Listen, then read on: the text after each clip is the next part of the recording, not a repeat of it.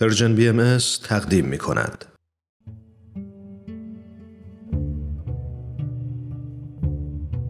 صد پرسش، صد پاسخ.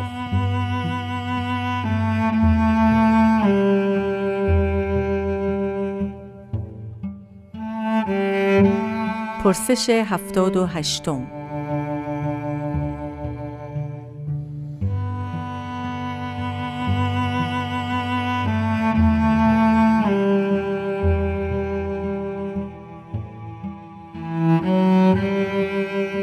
بر چه اساسی شما بهائیان معتقدید که دینتان به فرقه های مختلف تقسیم نمی شود؟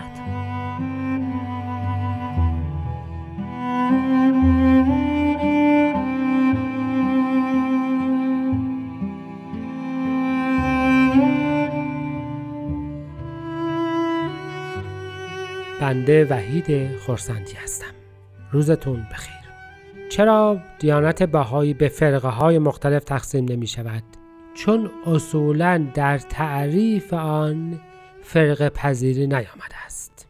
فرقه یعنی این که گروهی که با هم متمرکز و متشکل می شوند تا منافع خود را که سوای منافع دیگران است، تا روش خود را که معتقدند می توانند به نفع خود و به ضرر دیگران ادامه بدهند را دنبال بکنند. ما نه حزب می شویم و نه فرقه می شویم. ما معتقدیم که دیانت به منزله علاج است. دیانت به منزله دواست. دیانت به منزله دوای اختلافات و علاج فرق است.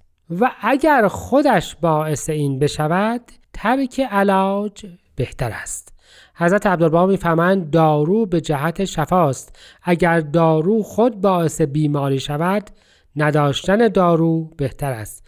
به همین جهت اگر دیانت باعث ایجاد فرقه بشود، بیدینی بهتر است. به این معنا دیانت بهایی اصولاً فرقه پذیر نیست، چون اصول عقاید آن طوری است که وقتی که شما میگویید من یکی از فرق بهایی هستم، یعنی اصلا بهایی نیستم، چون بهایی فرقه ندارد. مثل اینکه شما بیایید بگویید که من یکی از دوتای یکتا هستم. خب دو با یک در هم قرار نمیگیرد.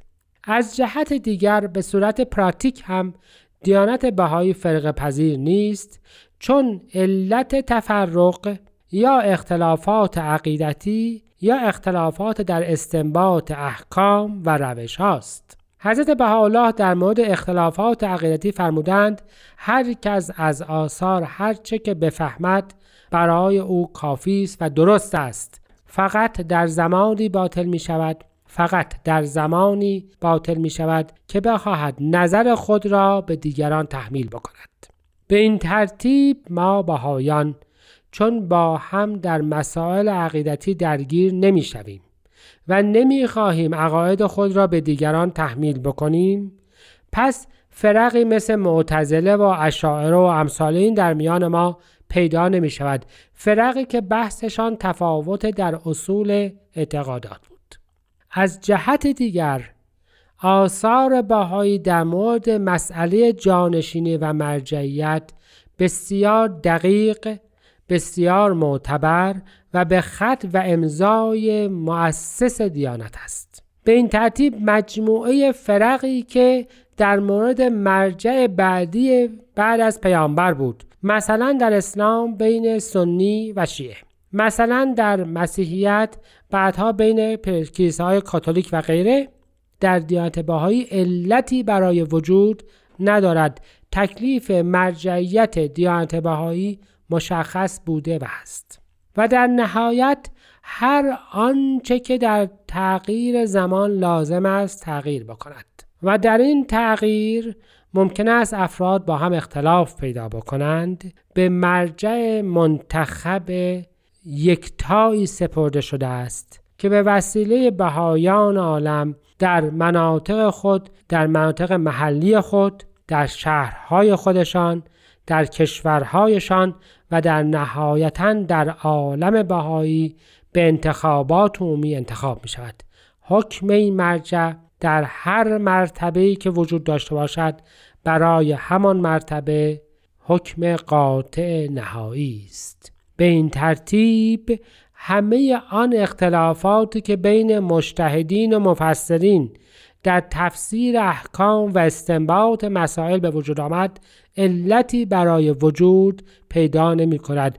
حکم هر زمان را بیت العدل الهی بیان خواهد کرد. پس به این ترتیب وقتی که ما اصولاً از لحاظ اصول اعتقادی عقیده‌ای را به هم تحمیل نمی کنیم، وقتی تکلیف مرجعیتمان به صورت منصوص و صریح مشخص است، وقتی که تکلیف مرجع احکام غیر منصوصه و غیر بیان شده مشخص است و وقتی از لحاظ اصول اعتقادی اصولاً دین را وسیله اختلاف نمی‌دانیم، بهائیان فرقه نمی‌شوند و همیشه واحد خواهد ماند، همانطوری که در این 170 سال با وجود این همه مصائب ماندند.